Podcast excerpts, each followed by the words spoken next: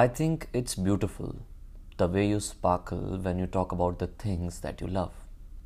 हैं? अरे, थोड़ी गहरी बात है, शांति से पढ़ना रात के तकरीबन चार बजने को आए थे पूरी दुनिया के लिए भले ही ये आधी रात बीत चुकी थी, पर आरुषि और विहान, उनके लिए तो रात अभी जैसे शुरू ही हुई थी एक्चुअली ये इनका हर रोज़ का वाक्य था रात के तकरीबन तीन बजे के आसपास किसी भी रैंडम से टॉपिक पे नॉट सो रैंडम सी बातें करना। पूरे दिन की कहानियाँ जानना, कैसा रहा दिन, कैसी रही ज़िंदगी, ये सारी बातें करना, और जब तक किसी एक के माथे पे वो फ़ोन गिर ना जाए, तब तक बातें करते रहना। हाँ पबजी भी खेला करते थे, पर अभी उसकी बात नहीं करेंगे। तो बिल्कुल वैसी ही एक रात विहान किसी एक बुक में से कोट पढ़ता है। I think it's beautiful the way you sparkle when you talk about things that you love इस बात को सुन के सामने आरुषि का मैसेज आता है। हाँ हाँ मुझे पता है कि बात गहरी है, पर सवाल क्या है पांडे जी?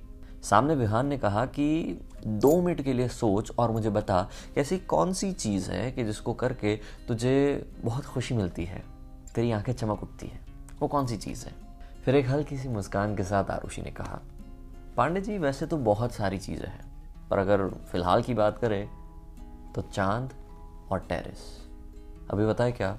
मुझे मन कर रहा है कि इस कमरे से निकल के सीधी टेरेस पे चली जाऊँ और बस चाँद को तकती रहूँ। हाँ हाँ तो मना किसने किया है? पिछले आधे घंटे से मैं वही तो कर रहा हूँ।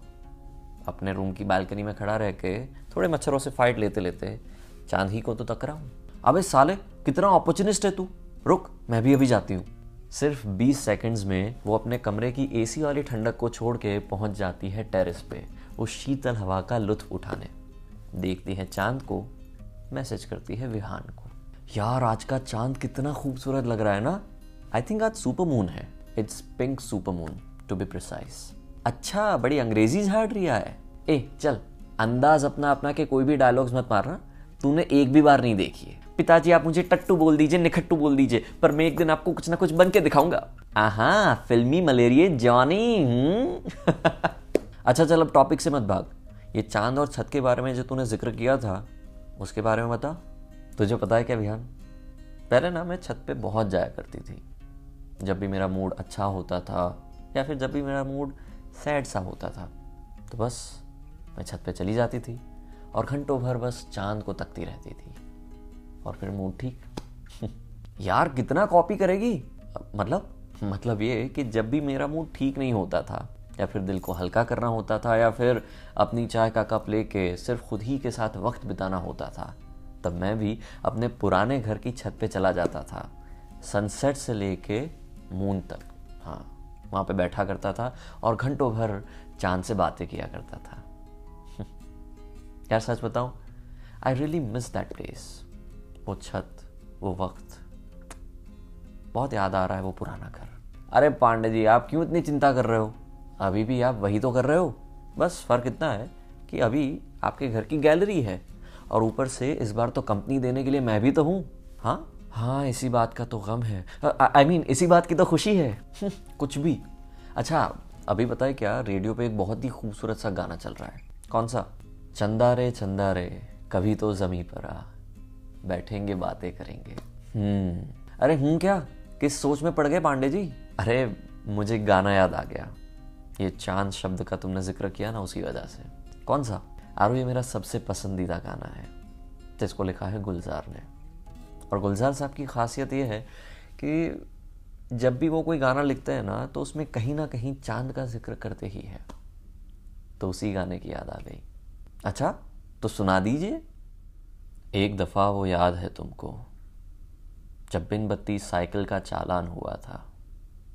हमने कैसे भूखे प्यासे बेचारों से एक्टिंग की थी। हवलदार ने उल्टा एक अठन्नी देकर भेज दिया था। एक चवन्नी मेरी थी। वो भिजवा दो। मेरा वो सामान लौटा दो। एक अकेली छतरी में जब आधे आधे भीग रहे थे, आधे सूखे, आधे गीले, सूखा तो मैं ले आई थी, पर गीला मन शायद बिस्तर के पास पड़ा हो। वो भिजवा दो। मेरा वो सामान लौटा दो।